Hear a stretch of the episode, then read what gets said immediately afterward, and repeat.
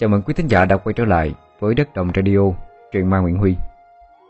Trong buổi đọc truyện lúc 20 giờ mỗi tối ngày hôm nay, Huy mời quý thính giả cùng lắng nghe, cùng gặp lại Trần Văn, một cây viết đã quá quen thuộc với kênh chúng ta trong thời gian gần đây.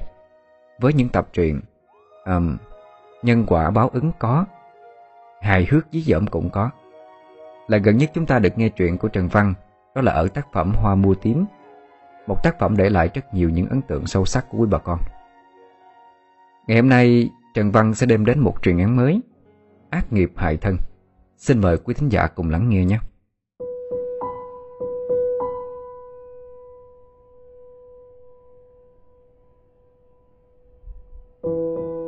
Thùy vừa ngồi ngoài bờ ao giặt đồ, Vừa ngâm nga mấy câu hò, Nghe yêu đời lắm.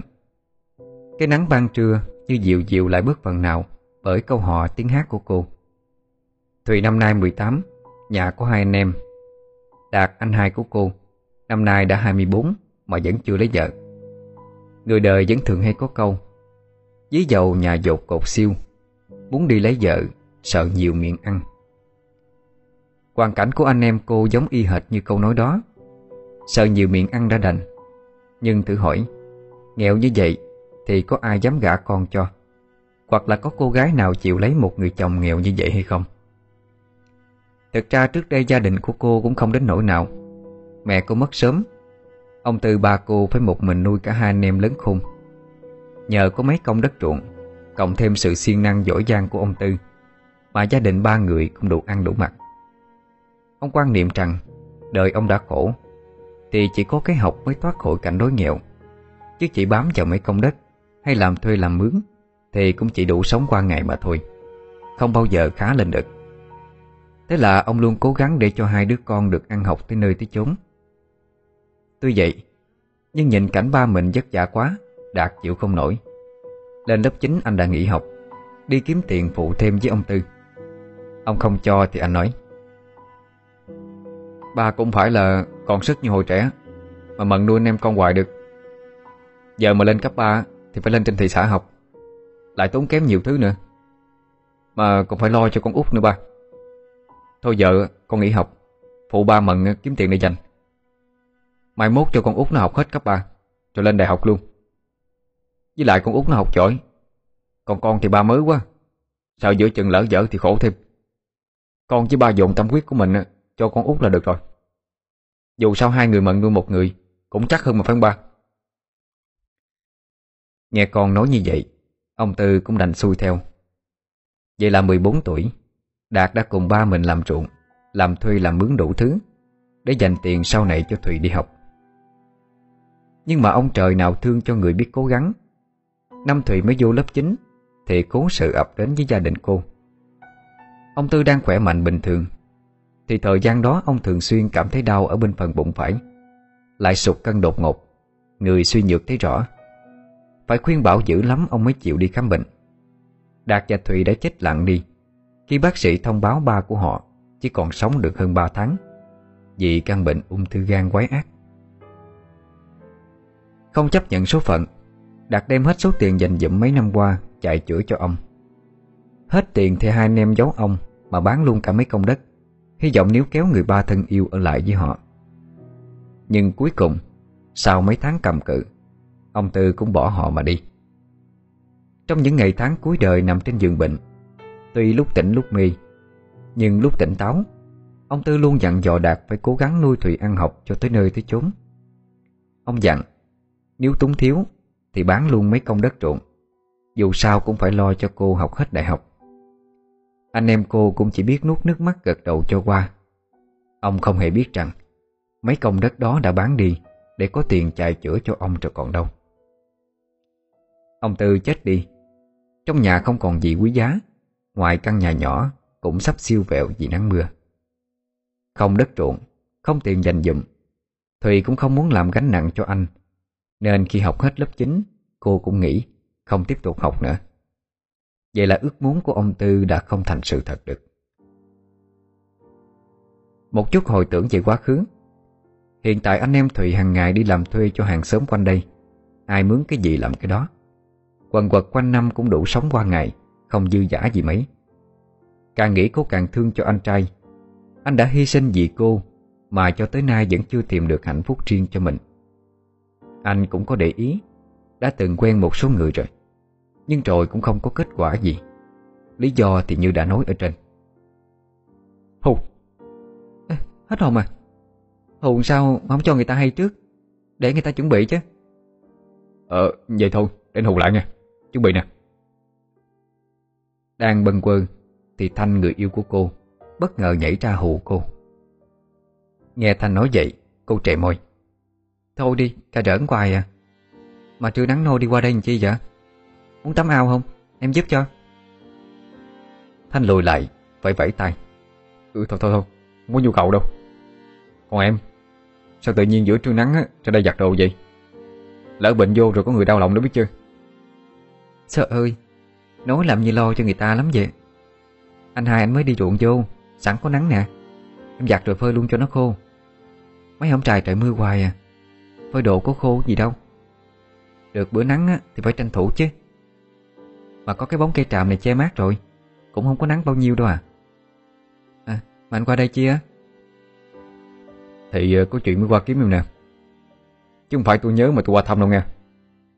Tôi tranh thủ phơi đồ đi. Rồi vô nhà nói cho nghe. À anh phụ cho. Chưa kịp để Thùy trả lời, Thanh đã bưng thao đồ đi tới cái sào Cho phụ cô phơi lên. Đoạn cả hai cùng đi vô nhà. Lúc này có cả Đạt ở bên trong. Thành mới nghiêm túc nói. Ừ sẵn có anh hai đây. Em có chuyện muốn nói với anh với Thùy luôn nè. Ừ có gì thì nói đi. Mày làm như xa lạ lắm vậy đó. Ở đó mà ra vẻ trịnh trọng nè. Đạt thì không biết Nhưng nghe Thành nói vậy Thùy cũng đã lờ mờ đoán ra được Thành muốn nói cái gì. Cô hơi buồn Nhưng cũng cố cười mà nói. Anh hai em nói phải đó Làm gì mà tỏ vẻ thần bí quá trời à? Mới trúng số hả? Bốn rưỡi mới sổ mà. Um, Cái hồ sơ xuất khẩu lao động qua Nhật của em á Xong rồi. Chắc là tuần sau em theo bạn lên Sài Gòn. Rồi uh, bay thẳng luôn anh. Trời ơi Vậy là vui quá rồi chứ còn gì nữa. Đi qua đó làm á, Tráng có tiền để lo cho cô hai bên nhà nghe mày. Ở nhà có cái gì á, Để anh với con Thùy lo cho cổ. Mày yên tâm đi. Có ba năm là Đạt đang hồ hởi nói, Thì chợt liếc thấy hai đôi mắt đượm buồn của Thanh và Thụy Anh ngừng lại một lát, Rồi nhẹ giọng an ủi. Thôi mà, Có ba năm chưa nhiều Con út mày để anh lo. Anh đảm bảo là mày sẽ không mất vợ đâu hừ, Ráng đi. Xa nhau ba năm rồi về Tao cho cưới liền luôn. Vui lên chứ làm gì bí sĩ vậy? Cả hai cũng cố nở ra một nụ cười. Thanh nói Giờ buồn thì buồn vậy thôi Chứ em cũng ráng chứ anh Vì tương lai hai đứa nữa. Mà em có chuyện này muốn bàn với anh với Thùy nè. Mong hai người đừng có từ chối em nha. Rồi có gì nói đi mày. Thiệt tình là từ hồi lúc bay mất tới vợ Mẹ con em chịu ơn chú Tư nhiều lắm. Mong ước lớn nhất của chú Tư Đó là muốn Thùy học cho tới đại học. Nhưng mà bây giờ cũng lỡ dở rồi. Giờ em qua bên đó làm. Tuy chắc không có dư nhiều. Nhưng mà hàng tháng em muốn trích ra một ít Để mà lo cho Thùy đi học. Anh với Thùy thấy sao? Có được không vậy? Thùy lên tiếng từ chối ngay. Ý làm vậy sao được? Em đồng ý đâu. Với lại em cũng nghỉ học lâu rồi. Giờ học có cũng nhớ gì hết á. Anh lo làm kiếm tiền gửi về cho cô hai là được rồi. Em không có chấp nhận đâu. Làm vậy người ta nói anh em em lợi dụng á Là chết luôn á. Ừ con út nói phải đó. Mày có lòng thì anh cảm ơn. Nhưng mà anh không có đồng ý cái chuyện này được đâu. Chứ hồi đó nếu không nhờ chú Tư giúp đỡ, Thì chắc gì em đã còn sống tới bây giờ đâu. Anh phải để em trả ơn chứ chú chứ. Thiệt tình em thương chú. Coi chú như cha mình vậy. Tới cuối đời mà chú còn nhắc nhở là phải lo cho thụy ăn học tới nơi tới chốn nữa mà. Ờ, bây giờ em tính vậy đi. Thụy không học tiếp cũng được. Nhưng mà em phải lên thị xã Tìm một cái nghề gì đó đi. Học mai, học làm móng, uống tóc gì đó cũng được. Miễn sao mà sau này em không phải làm lụng cực khổ là được. Coi như là phần nào đáp ứng được cái tâm nguyện của chú Tư đi. Vấn đề này em cũng bàn với má rồi. Má em cũng đồng ý đó. Đạt cũng không biết nói gì hơn Trước tấm chân tình của Thanh. Anh đứng dậy. Thôi anh không biết đâu. Từ lâu á anh đã coi mày như đứa em trong nhà rồi. Dù sao tương lai của hai đứa Thì hai đứa quyết định đi. Anh không có ý kiến. Con Út à Mày quyết định sao thì anh nghe vậy? Thôi hai đứa nói chuyện đi. Anh qua nhà chú Năm có công chuyện chút. Nói rồi Đạt bỏ đi ra sau nhà. Thật tình anh cũng chỉ kiếm cớ bỏ đi cho Thanh và Thùy có không gian riêng để nói chuyện mà thôi. Trong tình cảnh đó, Anh cũng không biết phải làm sao cho phải. Anh rất muốn cho Thùy sau này có cuộc sống tốt hơn, Nhưng chưa cưới hỏi Mà đã nhận sự giúp đỡ của Thanh như vậy Thì anh cũng rất là e ngại. Thanh lại là đứa ngay thẳng. Anh thương Thùy thật lòng, Thật sự muốn giúp đỡ cho Thùy. Thôi thì để cho Thùy quyết định vậy. Nếu sau này Thùy và Thanh nên duyên thật, Thì Đạt cũng mừng cho em gái. Vì có được một tấm chồng tốt. Sau một hồi thuyết phục, Thanh cũng thuyết phục được Thùy phải lên thị xã học nghề. Không phải sợ anh sau này cưới cô về, Anh phải làm một mình nuôi cả nhà. Mà cái chính vẫn là muốn Thùy trong 3 năm nay, Không phải vất vả đi làm thuê làm mướn. Có cái nghề trong tay Cũng coi như an ủi dông linh của ông Tư ở dưới suối vàng. Ba năm sau, Anh cưới cô về, Rồi cô có muốn đi làm hay không cũng được. Một mình anh vẫn có thể lo đầy đủ cho cô. Vì đơn giản, Thanh rất thương Thùy. Thanh đem ý muốn của anh nói lại với bà hai, Thì bà cũng đồng ý. Thanh năm nay 21 tuổi, Cũng như bao thanh niên trai gái trong vùng. Chỉ học đến hết lớp 9 là nghỉ. Vì nếu học tiếp thì phải lên tận thị xã, Phải thuê trọ Rồi tự nấu nướng ở trên đó. Gia đình thì không đủ điều kiện, Nên học tới như vậy cũng coi như hay lắm rồi. Trong cái xóm này có được mấy người học hết cấp 3 đâu, Chứ chưa nói gì đến đại học. Người muốn học thì không có điều kiện, Người có điều kiện thì không muốn đi. Đời bất công là như vậy. Hồi Thanh lên 4 tuổi, Thì ba anh qua đời vì cơn đột quỵ. Nhà chỉ còn có hai má con, Nương tựa nhau mà sống qua ngày. Ông Tư hàng xóm khi đó giúp đỡ mẹ con anh rất nhiều. Lúc bà đi làm, Thì gửi Thanh cho Đạt trông coi. Đạt vừa trong chừng Thùy Vừa trong Thanh. Coi cả hai như em ruột của mình vậy. Mấy lần Thanh ốm đau lúc nửa đêm, cũng ông Tư là người đưa anh với bà hai đi bệnh viện. Những lúc khó khăn không đi làm được, Ông Tư giúp đỡ cũng rất nhiều. Lúc thì lon gạo, Khi thì con cá. Giúp được bao nhiêu thì giúp, Vì giống dĩ gia đình ông Cũng không khá giả gì mấy. Có một lần Thanh bệnh nặng, Ông Tư lại cho mượn tiền để cứu anh qua cơn nguy kịch. Sau này bà hai đi làm trả lại, Nhưng ông cũng không lấy. Nói là giúp đỡ cho anh, Giống như giúp đỡ con cháu trong nhà vậy thôi. Thanh với Thùy chơi thân với nhau từ nhỏ, Lớn lên thì yêu nhau. Có thể gọi cả hai là Thanh Mai Trúc Mã. Gia đình hai bên không hề phản đối. Gần đây làm ăn khó khăn, Công việc làm thuê làm mướn cũng không có thu nhập bao nhiêu. Thanh nghĩ nếu cứ tiếp tục như thế, Thì khi nào mới có dư? Rồi tiền đâu mà cứ vợ? Dẫu biết là Thùy không đòi hỏi, Nhưng cưới con người ta về, cũng phải cho người ta một cuộc sống ổn định. Cho còn phải lo cho tương lai của con cái sau này nữa. Không thể để nó cứ tiếp tục cực khổ như mình được. May mắn làm sao, Lúc bấy giờ có Quốc, Một người bạn của anh từ thuở nhỏ. Học lớp 8 Thì gia đình của Quốc chuyển lên trên thị xã. Tuy vậy mỗi lần về quê Thì hai người lại tìm nhau mà trò chuyện. Biết hoàn cảnh của Thanh Quốc mới gợi ý cho anh đi xuất khẩu lao động sang Nhật. Làm 3 năm thì về Bằng làm ở Việt Nam ba chục năm chứ chẳng phải chơi. Thanh nghe vậy Thì nhờ quốc hướng dẫn cho mình. Lúc đó có chương trình hỗ trợ đi Nhật lao động Do trên thị xã tổ chức. Hồng giúp đỡ những người nghèo đi xuất khẩu Để có vốn về mà làm ăn. Người đi thì chỉ cần trả trước một nửa chi phí. Một nửa sẽ trừ dần vào số tiền gửi về hàng tháng Theo hợp đồng. Thanh nhờ bà hai chạy đi vay mượn khắp nơi, Nhưng vẫn chưa đủ. Quốc thấy vậy thì liền cho mượn.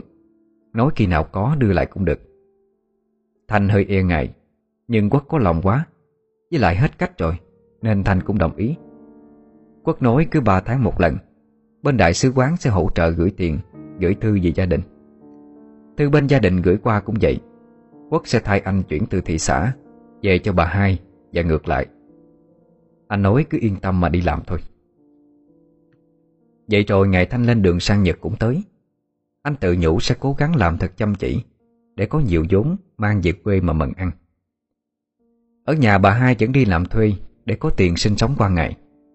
Những lúc rảnh rỗi, Thùy thường qua chơi với bà cho đỡ buồn. Nhờ có cô Mà bà cũng cảm thấy an ủi được phần nào. Cố nén nỗi buồn Mà chờ đợi ngày Thanh quay trở về. Hy vọng rằng sau 3 năm, Mẹ con của bà không còn vất vả như xưa nữa.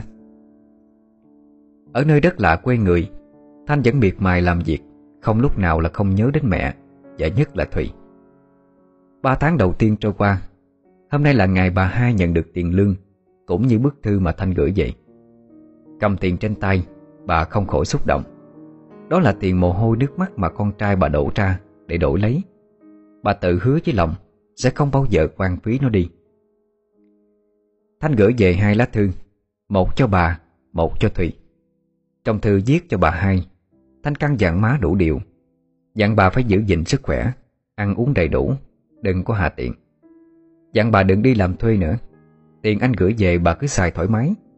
Dặn bà đủ thứ trên đời. Và có một điều nữa Mà bà hai chỉ đọc lướt ngang qua Mà không thèm để ý tới. Về phần Thùy, Anh gửi cho cô những lời thương nhớ ngọt ngào nhất. Nói cô phải ráng chờ anh trở về. Anh cũng không quên dặn cô phải giữ lời hứa. Lên thị xã tìm một cái nghề mà học, Để không phải vất vả nữa. Thùy cũng viết lại một lá thư cho anh yên tâm, Mà làm việc ở bên đó. Tự hứa với lòng, Sẽ không để cho anh lo lắng nhiều cho mình. Nhận được tiền, Điều đầu tiên bà hai làm Là đi trả lại cho những chỗ trước đây bà dai mượn. Để cho Thanh đi sang Nhật. Bà cũng định trả cho Quốc, Nhưng anh nói bà cứ giữ ở đó. Để thêm vài lần sau, Thanh gửi về nhiều nhiều, Rồi trả sau cũng được. Anh không cần gấp. Trả nợ xong, Bà hai ra chợ mua một ít trái cây, Cùng với mấy sắp giải mang qua nhà Thủy Số trái cây cũng trên bàn thờ ông Tư. Một sắp giải bà đưa cho thủy Và nói, Tiền thằng Thanh gửi về, Cô đem trả nợ lòng vòng. Nên cũng chỉ còn được con ít thôi. Cô mua cho con mấy khúc giải đẹp đẹp nè. Con coi đi mai mấy bộ đồ mới mà mặc nha. Đừng có ngại nghe không? Cái này là ý thằng Thanh đó. Con nhận cho cô với nói vui nha con. Thùy nhận số giải, Nói lời cảm ơn, cho bà hai cũng ra về. Ở bên nhà, Đạt lên tiếng hỏi. Ờ cô hai có đưa tiền cho em Để lên thị xã học nghề, Như lời thằng Thanh nó nói không?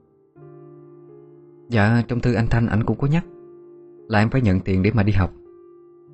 Mà cô hai thì không thấy nhắc gì tới chuyện này hết á. Cho nên em cũng không dám hỏi. Chắc là cô lấy trả nợ cái lúc hồi mượn để đóng cho anh Thanh đi qua đó rồi. Cho nên cũng không còn bao nhiêu đâu. Nào cô có đưa thì mình nhận rồi đi. Chứ giờ hỏi kỳ lắm. Ừ Tôi để cô đợt sau á, cậu có đưa hay không? Chứ mình mà hỏi trong mắt công á, Cô nghĩ mình muốn lợi dụng thằng Thanh nữa. Nếu nó mà không ép quá thì anh cũng không có để cho mày nhận đâu. Mà mày tính đi học cái gì chưa? Dạ em có nhỏ bạn. Nó nói nếu muốn Thì nó giới thiệu cho một người chị. Chỉ có tiệm mai trên thị xã Nếu có học thì lên đó ở luôn nhà chị. Tiền học tiền ăn chị tính rẻ cho. Ừ, anh thấy vậy cũng được. Có điều kiện thì học cho có cái nghề. Bà với sư vàng cũng vui lắm. Sau này mày lấy chồng. Có cái nghề phụ chồng một tay cũng tốt mà Nhưng rồi 6 tháng 9 tháng Rồi một năm trôi qua Tiền Thanh gửi về vẫn điều đặn cho bà hai.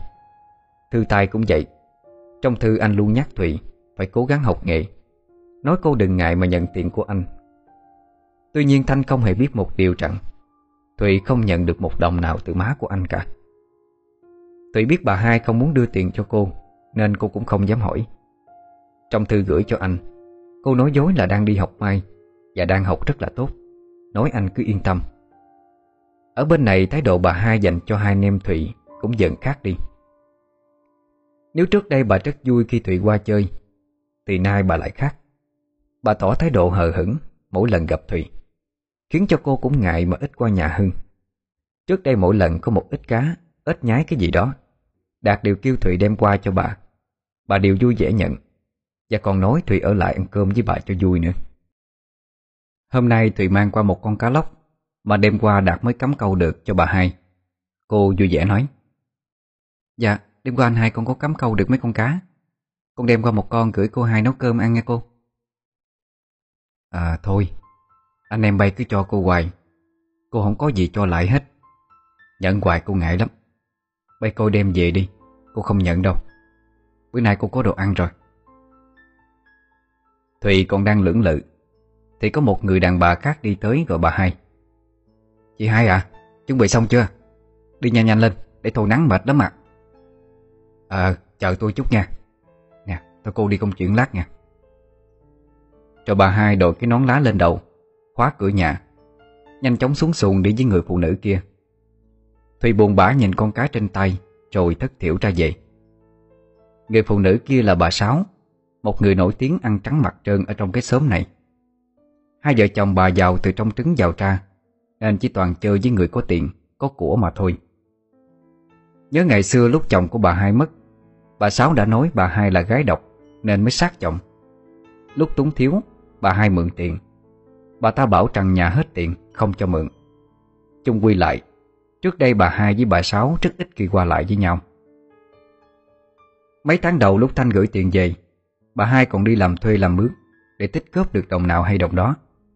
Nhưng được một thời gian, Bà thấy rằng số tiền bà tích góp đó Cũng chẳng đáng được bao nhiêu.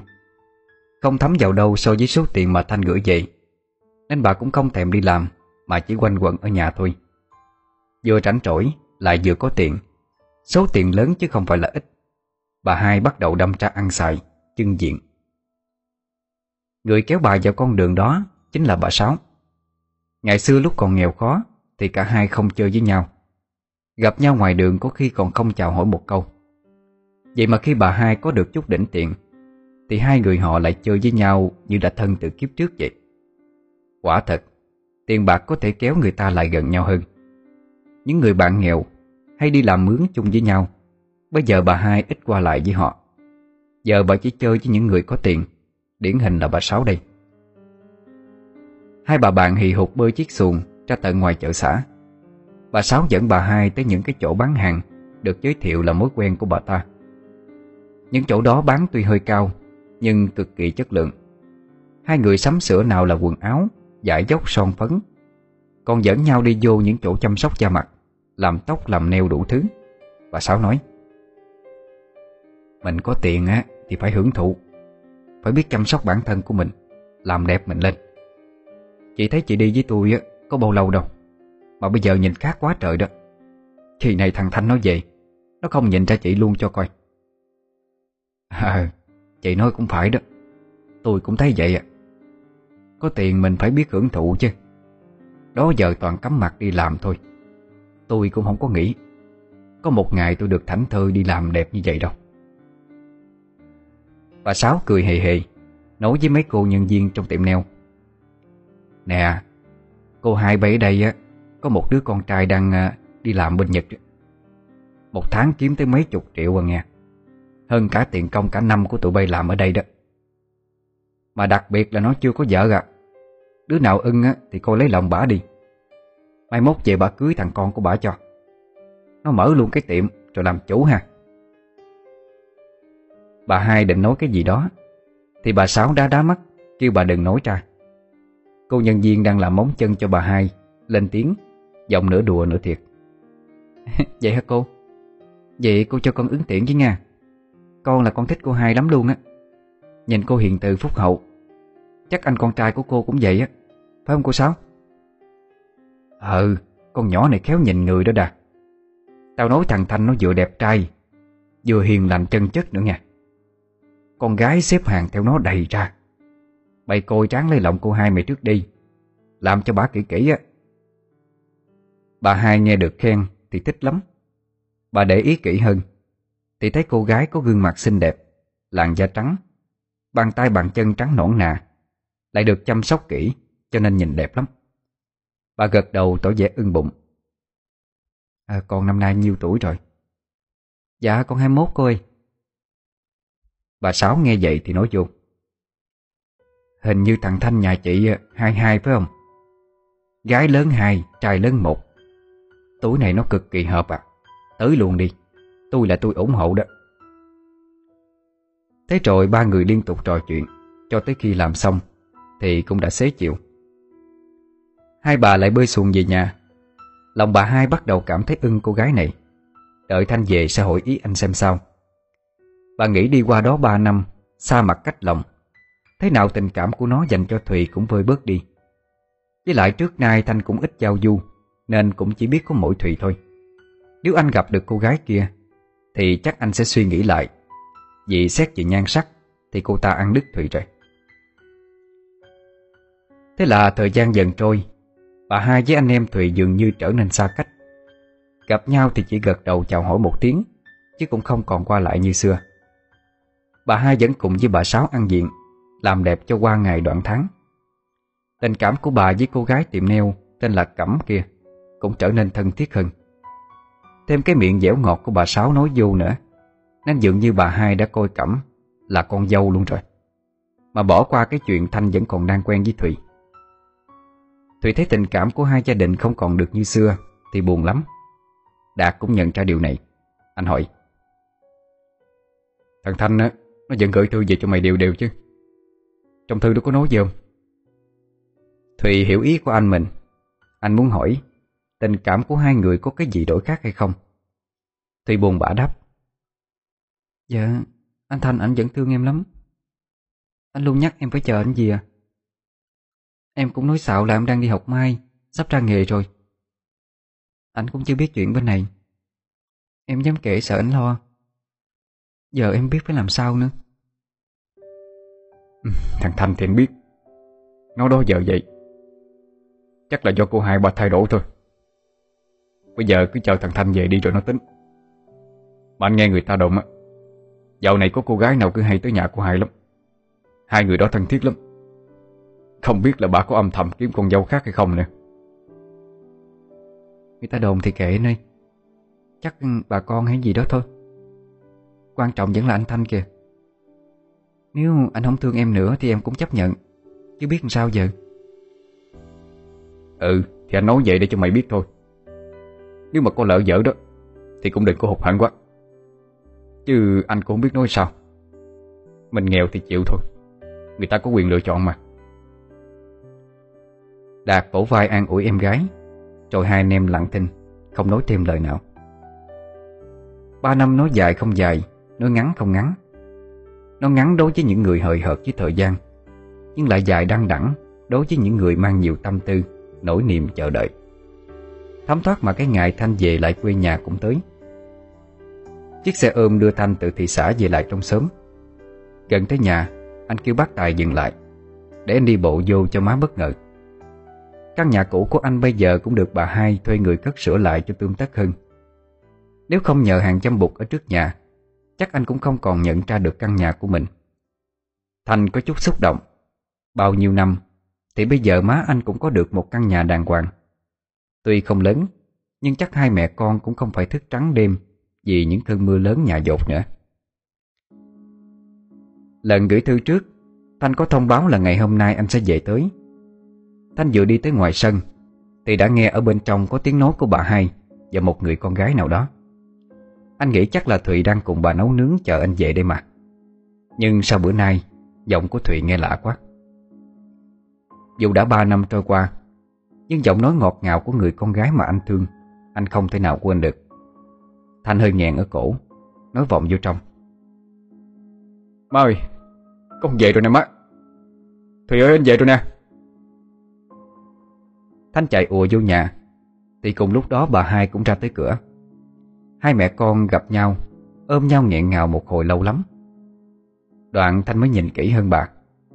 Má của anh bây giờ đã khác đi rất nhiều Bà ăn mặc đẹp đẽ hơn, Gương mặt cũng trông tươi tắn hơn xưa.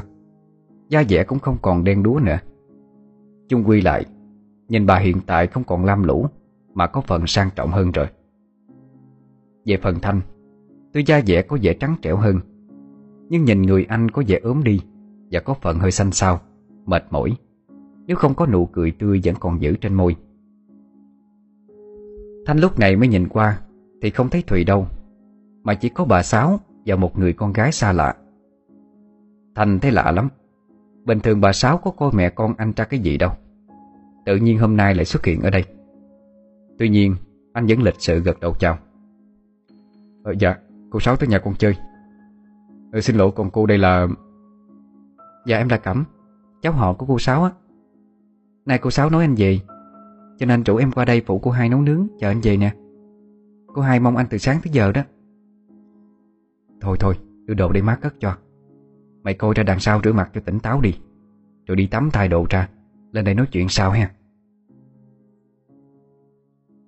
Thanh thấy bà Sáu với cô gái lạ xuất hiện trong nhà, Mà còn tỏ vẻ thân thiết với bà hai quá, Thì anh không được vui lắm. Đáng lẽ ra Thùy phải có mặt ở đây để đón anh về chứ. Nhưng thôi, Anh cũng không tỏ thái độ làm gì. Đi tắm rửa thay đồ ra rồi tính tiếp. Thanh tắm rửa xong lên tới. Thì thấy bà hai, bà Sáu và Cẩm Đã ngồi trên mâm chờ sẵn.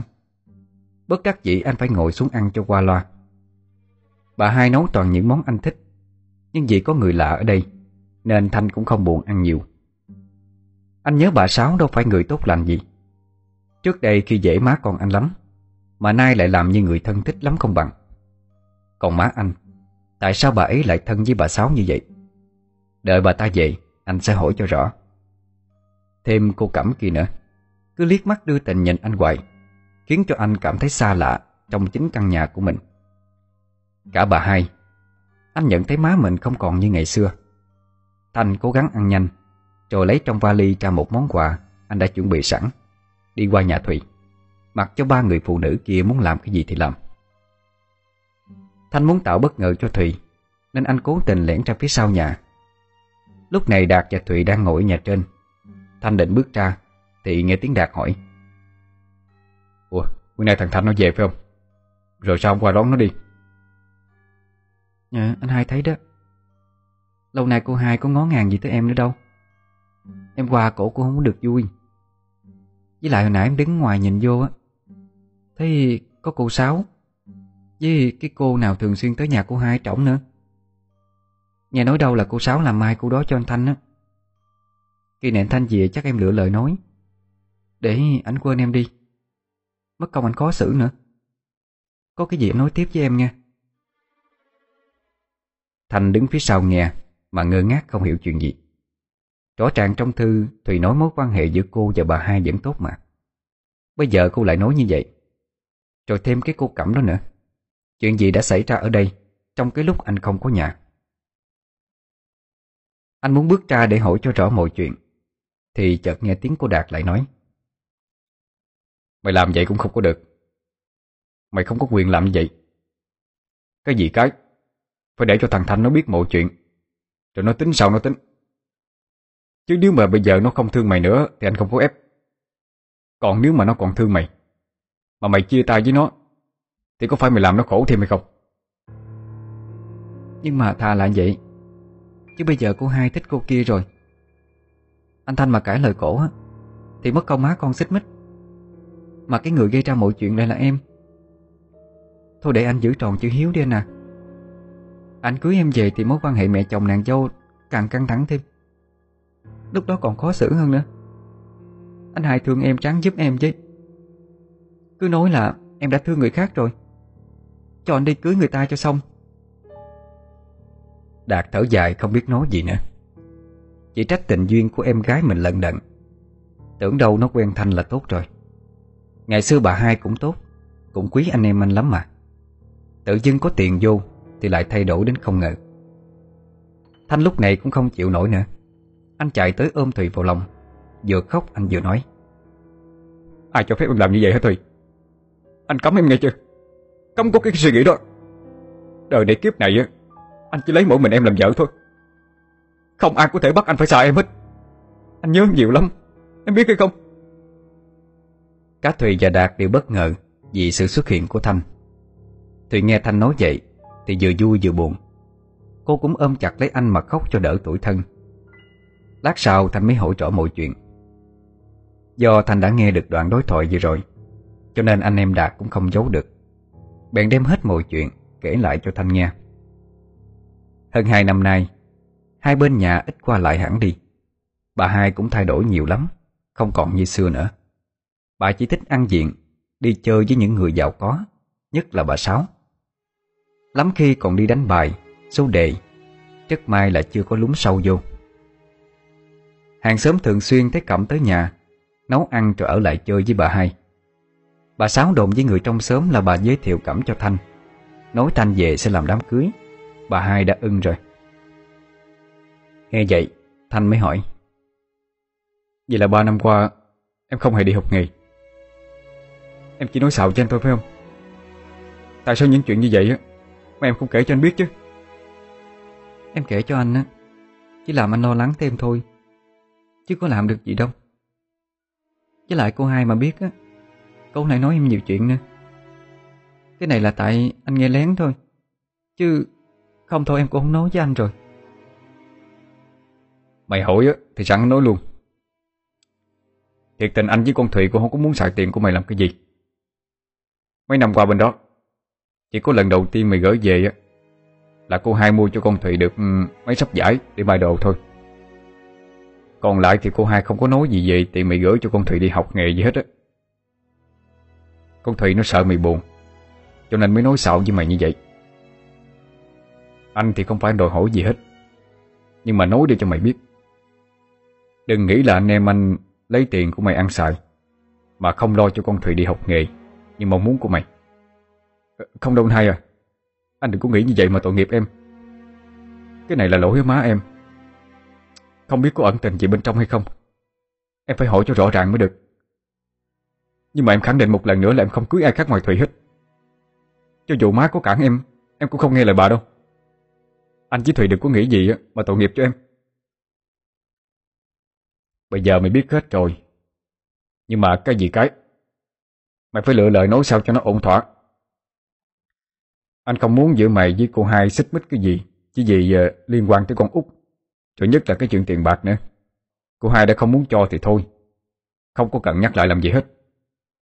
Cô hai biết cổ lại nói anh em tao ham tiền nữa. Còn trong chuyện tình cảm nhiều khi nó cũng là do duyên nợ. Hai đứa muốn quyết sao thì quyết. Làm sao đừng để cho hàng xóm dị nghị chê cười là được. Anh biết mày thương cô út thật lòng là anh vui rồi.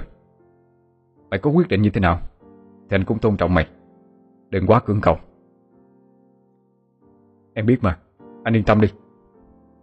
Thiệt tình chờ đợi 3 năm trồng trả Về đây tưởng gặp lại má, Gặp lại Thùy. Với anh thì sẽ vui lắm. Ai có về đâu. Thùy à em yên tâm đi. Anh nói được là làm được. Em tin tưởng anh nha. Không tin anh, Mà chờ anh được tới 3 năm nay sao? Nhưng như anh hai cũng nói rồi đó. Anh làm sao thì làm, Nhưng mà đừng để cô hai hiểu lầm. Anh em của em là được. Bây giờ anh có quyết định ra sao em cũng chấp thuận hết. Đừng vì em mà bất hòa với mẹ. Như vậy em cũng không có vui. Thanh trở về nhà. Lúc này bà Sáu và Cẩm đã dậy Thấy anh về Bà hai có vẻ không vui. Ai, Mày làm gì kỳ vậy Thanh? Cô Sáu mày với con bé Cẩm có lòng tới đây. Phụ má nấu nướng chờ mày về. Vậy mà mày tỏ thái độ như vậy là sao? Đi mất biệt tới bây giờ mới quay về. Mày làm vậy á Má không biết ăn nói sao với hai người họ luôn. Cái này không phải hỏi má mới đúng chứ. Con nhớ trước đây cô Sáu có ưa gì má con mình. Cho bữa nay tự dưng ở đâu tỏ ra thân thiết như vậy? Con không có quen. Má quên là ngày xưa cái lúc mà con cần tiền để chữa bệnh Má đang để cổ cho mượn tiền để đi bệnh viện. Cậu có cho hay không? Rồi tối ngày cổ đi nói xấu má là sát chồng này nọ. Sao bây giờ lại làm như thân với nhau mấy kiếp rồi? Còn cái cô cháu gái gì gì của cổ nữa? Có liên quan gì con đâu? Mà má chỗ hai người đó tới đây đón con gì Thấy Thành có vẻ cáu gắt, Nên bà hai nhẹ giọng nói, Mày đi mấy năm trời, Đâu có biết ở nhà xảy ra cái chuyện gì. Để từ từ má nói cho mà nghe. Cô Sáu ngày xưa vậy thôi chứ bây giờ cũng tốt lắm. Với con Cẩm nó là đứa con gái tốt, Vừa đẹp người lại đẹp nết. Ở nhà cũng nhờ có hai người họ Mà má đỡ buồn đó chứ. Ủa, vậy sao trong thư á? Con không nghe má nhắc gì tới câu chuyện này gì Không phải má nói là má đưa tiền cho Thùy đi học nghề trên thị xã. Lâu lâu về, Em mới dân thường qua hữu hỷ chứ má hay sao? Không phải má nói Mối quan hệ giữa hai nhà vẫn tốt hay sao? Mà sao bây giờ, sự thật thì sao? Má giải thích cho con đi. À Nãy giờ mày qua đó, Cho anh em nó học lại với mày cái gì phải không? Bây giờ mày tin người ngoài mà không tin má mày nữa hả Thanh? Mày đi ba năm trời. Để bây giờ mày về mày cãi tay đôi với má mày vậy đó hả con? Má con không có nghe ai hết á. Má làm cái gì má tự biết thôi. Nếu má ngay thẳng thì không có sợ ai hết. Hộp cơm mà chú Tư cho, Con còn dính ở cái răng này má. Má đừng biến con thành anh Điệp thứ hai nghe má. Thanh nói rồi, Bỏ đi ra nhà sau. Mặc kệ cho bà hai muốn nói cái gì thì nói. Bà vô cùng tức tối khi Thanh không chịu nghe lời bà. Bà biết rằng lúc nãy Thanh đi tìm Thùy, Và có lẽ Thùy đã kể hết mọi chuyện cho anh nghe rồi. Thực sự, bà cũng đâu có muốn giấu làm cái gì. Nếu muốn giấu, Thì đã không để cho bà Sáu và Cẩm tới nhà trong ngày hôm nay. Người khổ nhất vẫn là Thanh. Tưởng chừng như có tiền rồi, Anh sẽ lo được cho má mình một cuộc sống đỡ vất vả hơn. Cá Thùy cũng vậy. Anh có điều kiện để lo cho cô. Anh định sau đám cưới sẽ giúp đỡ cho Đạt học một cái nghề ổn định Rồi lập gia đình. Cũng coi như là sự đền ơn Đối với chú Tư khi xưa. Vậy mà sự tình lại trớ trêu đến như vậy. Anh tự hỏi, Có phải tiền bạc đã làm cho má anh thay đổi Một cách chóng mặt như vậy hay không?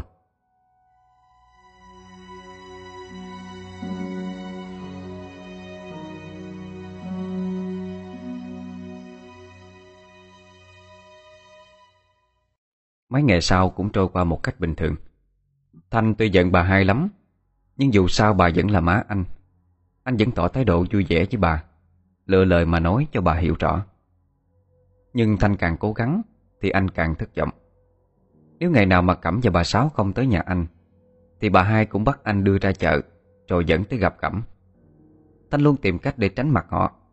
Họ thì cứ mặc dậy ra đó, Khiến cho sự chịu đựng của anh Ngày càng đi tới cực hạn. Thấy không thể mềm lòng nữa. Thanh bèn một lần nói ra hết Cho rõ ràng với bà hai. Má ơi Mấy ngày nay con đã chịu hết nổi rồi. Con xin má đó Má trở về là má của con ngày xưa được không? Nếu biết đi làm có tiền mà má thay đổi như vậy Thì thà là con cứ để cho hai má con mình cực khổ như hồi xưa Mà sống đúng với lòng mình Không có sợ hàng xóm dị nghị cười chê. Thanh à Má tính rồi con Cẩm nó tay nghề cao lắm. Bây giờ ha, Mày cưới nó trời mở một cái tiệm nhỏ nhỏ ngoài chợ. Mày thì kiếm cái gì đó buôn bán. Cả nhà mình dọn ra chợ sống luôn. Má là má muốn tốt cho mày thôi. Vậy còn Thùy thì sao má? Má biết con yêu Thùy mà. Má nói má nghĩ cho con. Mà sao mọi thứ má đều tự quyết định hết vậy? Hồi xưa má con mình nghèo. Chú Tư giúp đỡ biết là bao nhiêu. Sao bây giờ có được chút đỉnh tiền á? Má quên hết rồi má Mày ngu lắm. Hồi xưa bên đó giúp mình có được bao nhiêu đâu. Bây giờ muốn á, Thì má đem hết cả vốn lẫn lợi qua đó trả lại. Chứ làm gì phải sợ. Má nói luôn, Má là má chỉ chịu con Cẩm làm dâu thôi. Mày mà cãi lời đó, Tao tự giận cho mày vừa lòng. Con Cẩm nó đẹp đẽ, dịu dàng biết bao nhiêu. Thiếu gì người mê nó mà vì nó thương má Nó chờ mày về đó. Có phước mà không biết hưởng hả con? Má trả đi. Cái nợ của má con mình á Là nợ ân tình. Má coi má trả được thì trả đi. Còn cái phước mà má ban cho con Con không dám nhận đâu. Suốt đời này con chỉ có mỗi mình Thùy thôi. Ngày mai mà hai người kia còn tới á, Thì con đủ về. Không có khách khí đâu. Má đừng ép con. Cái cô Cẩm nó gặp con được lần nào Mà má nói là thương con Chờ con vậy hay chỉ là thương tiền của má mà thôi. Thanh, Thanh à Mày đứng lại cho má. Trời ơi là trời. Tất cả là tại anh em con Thùy chứ không ai hết. Vì nó mà thằng Thanh dám cãi lời mình. Được rồi, chờ đó đi. Thanh buồn bã đi qua mấy nhà hàng xóm gần đó Mà tâm sự chuyện của mình. Mấy ngày nay anh cũng lân la khắp xóm Hỏi thăm về tình hình ở nhà lúc anh không có mặt. Họ e ngại mà kể cho anh nghe. Quả đúng như lời Đạt nói. Từ lâu người ta đã không còn thấy hai nhà qua lại với nhau. Bà hai chỉ chơi thân với bà Sáu Và một người con gái mà họ không biết rõ là ai. Những người trước đây bà hai thường qua lại Thì nay không còn nữa. Thanh buồn bã tâm sự hết nỗi lòng của mình cho họ nghe. Thanh đang ngồi nói chuyện với một bác trong xóm Thì có người chạy tới báo cho anh hay. Thanh à Bây, bây cô chạy tới nhà con Thùy lẹ lên. Má bị bà đang chửi anh em con nhỏ dữ lắm. Mày coi tới coi sao Thành bà chân bốn cẳng chạy tới. Thì thấy hàng xóm bu quanh rất đông. Bà hai đang đứng giữa sân, Mà chửi sang sảng vô nhà. Anh em mày á, Nghĩ mình là ai mà đòi trèo cao? Muốn lôi kéo mà chia rẽ mẹ con tao hả? Tụi mày bỏ bùa mê thuốc lú cái gì? Để cho thằng Thanh nó không nghe lời tao nữa. Trời ơi là trời. Nè bà con coi, Có bà thấu hay không? Bây giờ con tôi nó không có quyền chọn vợ cho nó nè. Tất cả là hai đứa này dụ dỗ Muốn ăn trọn số tiền thằng nhỏ cực khổ đi làm mấy năm trời ở bên nước ngoài đó. Thành trẻ đám đông đi vô, Kéo tay bà hai ra về. Anh nói, Con xin má đó, Không có ai bỏ bùa con hết. Má làm như vậy không thấy xấu hổ hay sao? Đi về nhà, Rồi có cái gì từ từ nói. Thùy Vinh Đạt có làm cái gì Mà má chửi họ như vậy? Bà hai dặn tay Thanh ra, Móc trong túi một ít tiền, Tiến tới quăng vô mặt Thùy. Cho hàng học nói Đây nè, Đây là cái số tiền ngày xưa Mà ba mày đã cho má con tao mượn. Tao trả cả vốn lẫn lời. Từ nay không có ân quán gì nữa hết. Đừng nuôi hy vọng gì làm dâu nhà tao nữa nghe chưa? Thanh định nói cái gì đó, Thì Thùy đứng dậy, lau nước mắt mà nói. Dạ Con không dám nhận số tiền này đâu cô hai. Cô đưa anh Thanh về đi. Con hứa từ nay không gặp ảnh nữa. Cô yên tâm mà chọn vợ cho ảnh. Mong cô đừng có làm nhục anh em con nữa. Rồi Thùy bỏ chạy vô nhà. Thanh định đuổi theo, Thì Đạt cản lại. Anh nói, Mày coi dẫn cô hai về giùm anh đi. Bao nhiêu đó đủ rồi. Đừng làm xấu mặt thêm nữa. Thanh nhìn thấy ánh mắt kiên quyết của Đạt, Thì đành nghe lời. Anh cúi mặt làm lũi kéo bà hai ra khỏi đám đông, Mà quay về nhà. Bên tai vẫn nghe tiếng xì xầm bàn tán của bà con hàng xóm. Những lời đó đại loại như Nói bà hai bông ân phụ nghĩa Mới có một chút tiền Đã tỏ thái độ chảnh chọe lên rồi. Chung quy lại mồ chỉ trích đều dồn về phía mẹ con anh. Lúc bấy giờ Thanh chỉ ước sao có một cái nơi nào đó Cho anh giấu mặt đi Vì quá xấu hổ. Không còn mặt mũi nào mà nhìn ai nữa. Thanh kéo bà hai về nhà. Anh thở dài một cái, Nhẹ giọng nói với bà.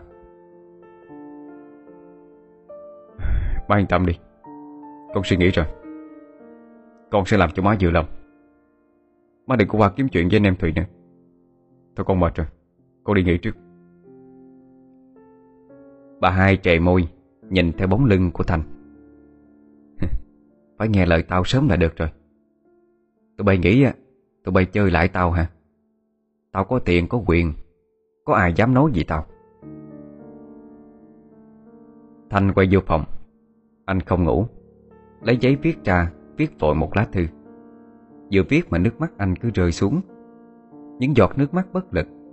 Nó còn chua xót hơn cả những buổi tối đi làm về, Thui thủi một mình Ở nơi xứ lạ quê người.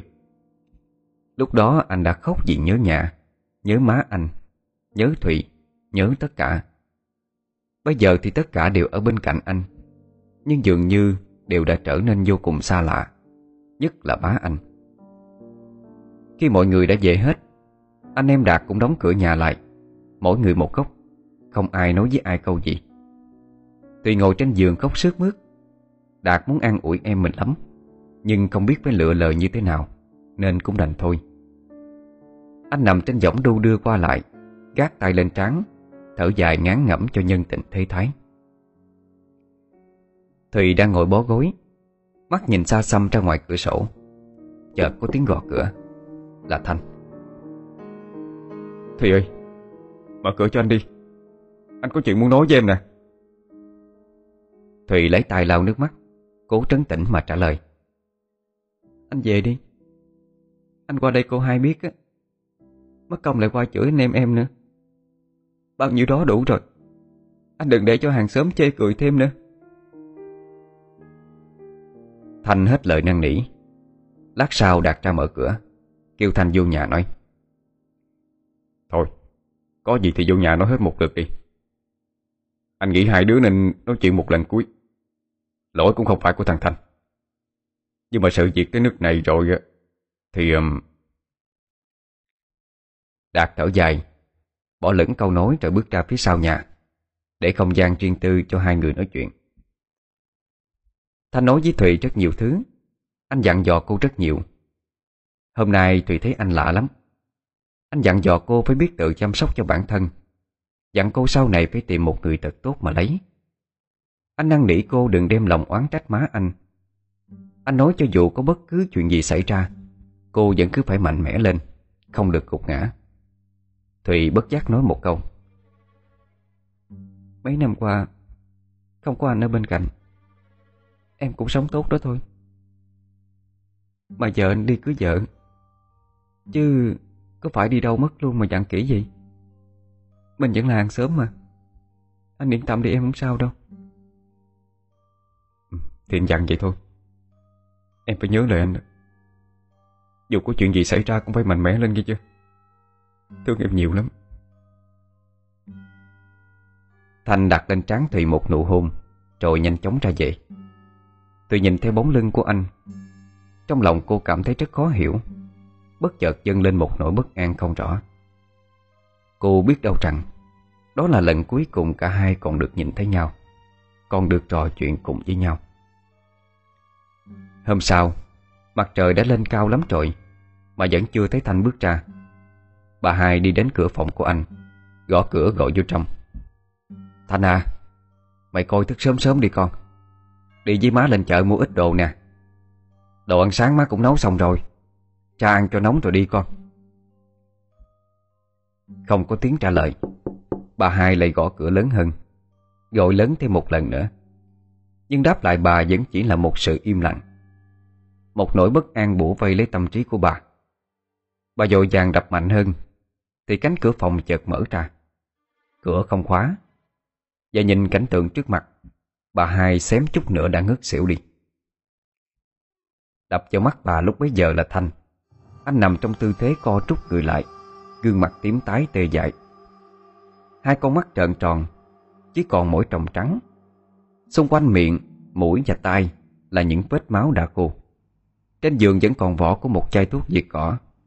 Mùi thuốc bốc lên nồng nặc khắp căn phòng. Bà hai nhào tới ôm lấy con vào lòng Kêu la thất thành Anh đã chết từ khi nào rồi? Cả cơ thể cứng đơ, lạnh ngắt. Bà hai vừa khóc vừa lê từng bước chân mệt mỏi ra trước nhà Mà gọi hàng xóm. Tới khi có người chạy tới nơi Thì bà cũng ngất xỉu đi. Biết chuyện, Người ta dội vàng tới giúp đỡ bà lo liệu mọi thứ, Báo công an xã Làm mai chay cho Thanh. Không cần ai bảo ai, Họ cũng hiểu được lý do Thanh tự tử là cái gì. Có người còn nói, Anh chết đi, Chính là do bà hai tự giết chết con của mình. Trong lúc dọn dẹp phòng, Người ta phát hiện ra lá thư Thanh để lại. Đọc thư, Ai cũng không kiềm được nước mắt. Gửi má Con trai bất hiếu đã bỏ má mà đi. Kiếp này con nợ má. Con đã hết lời khuyên. Nhưng mà con nghĩ, Người má hiền lành. Tuy lam lũ nhưng có tình nghĩa của con trước đây Đã mất rồi. Bây giờ chỉ còn lại một người má vô tình. Và dường như vô cùng xa lạ. Con không trách má. Chỉ trách con đã không ở gần má trong ba năm qua. Con những tưởng rằng có nhiều tiền. Má con mình sẽ được hạnh phúc. Nhưng không.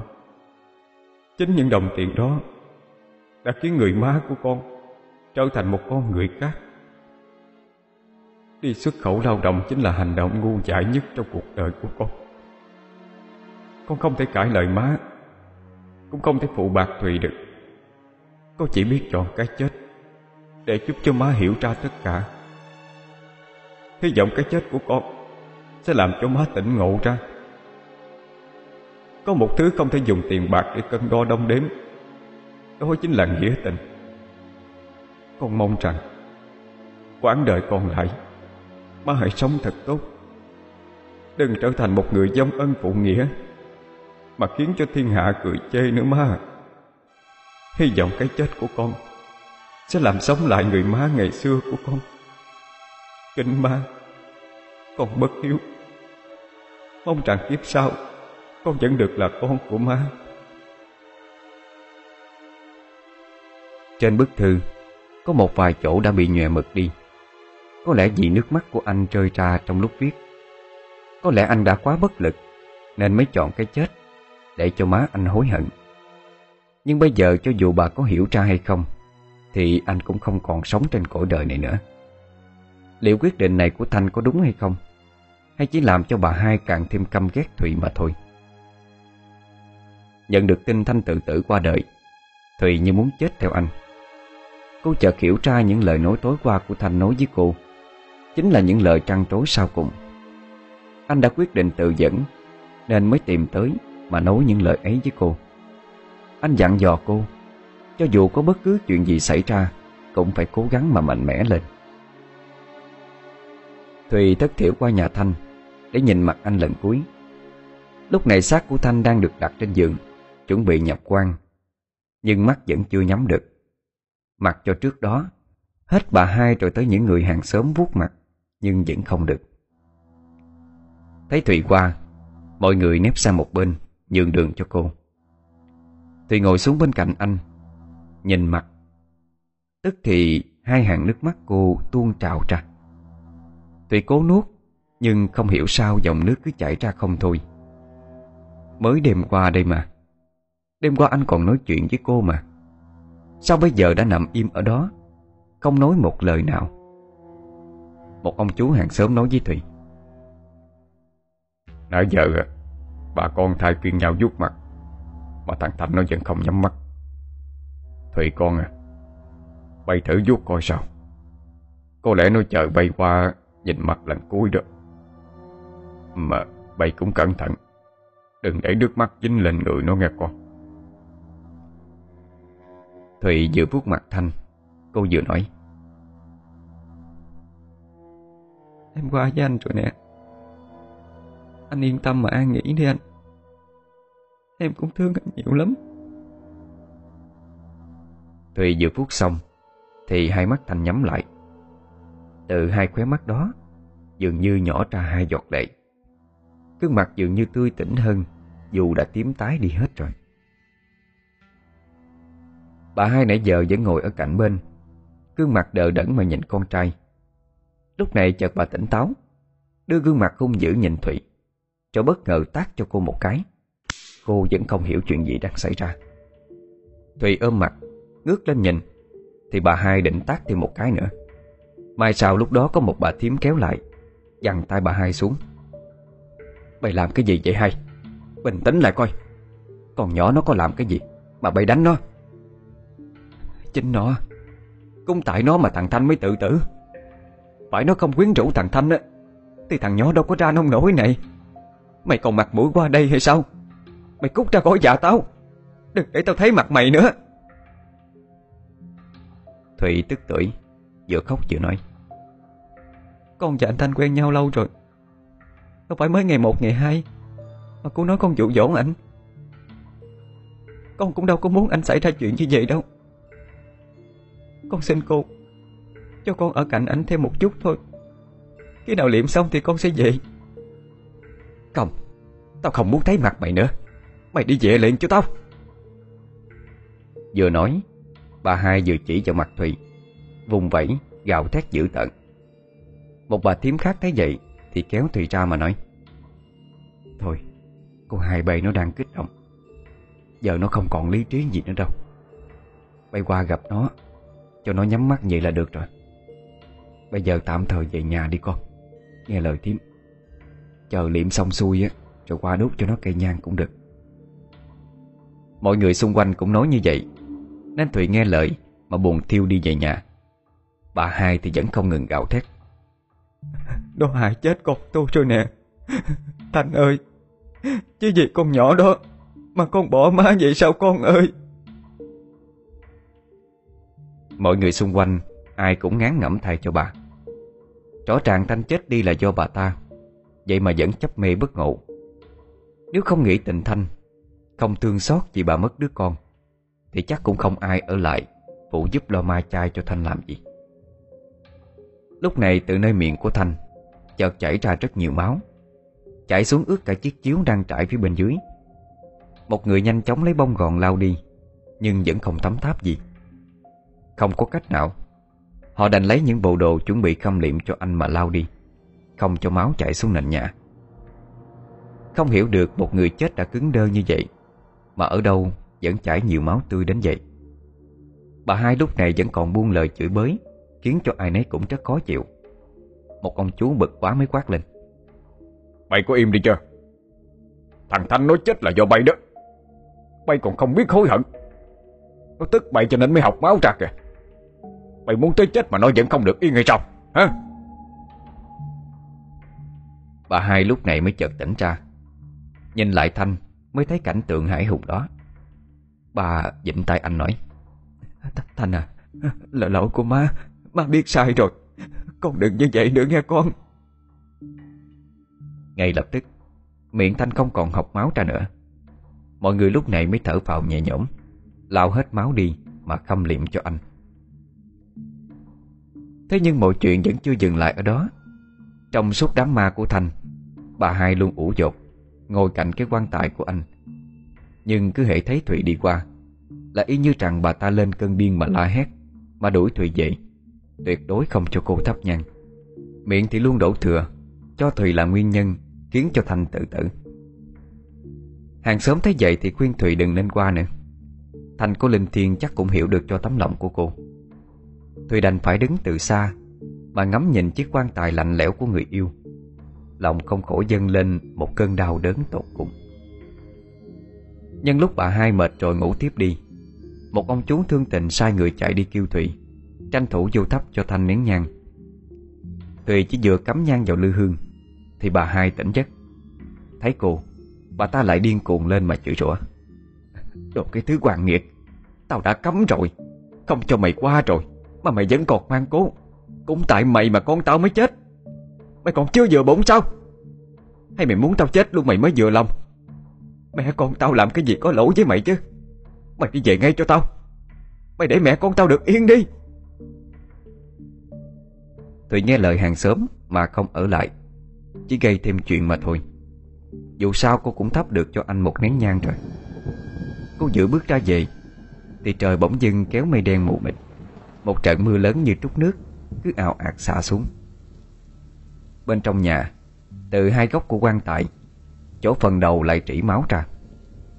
Lần này là những dòng máu có phần đen đặc Và bốc mùi hôi tanh. Khỏi phải nói, Ai nấy đều hiểu rằng thành đang tức đến ối máu ra Vì những hành động và lời nói của má anh. Một ông chú nhìn bà hai, Thở dài rồi bước tới thắp lên ba nén nhang Cấn trước di ảnh của thành Thanh à. Tao biết là bay đang tức má bay.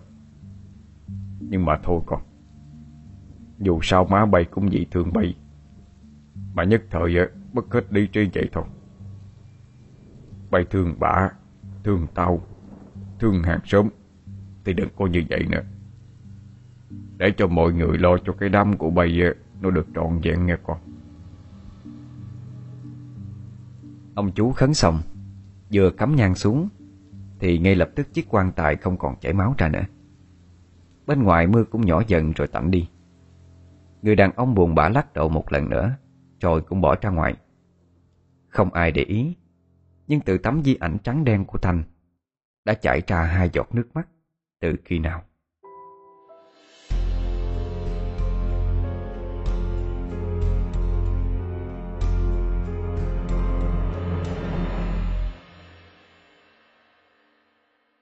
Đêm nay là đêm cuối cùng.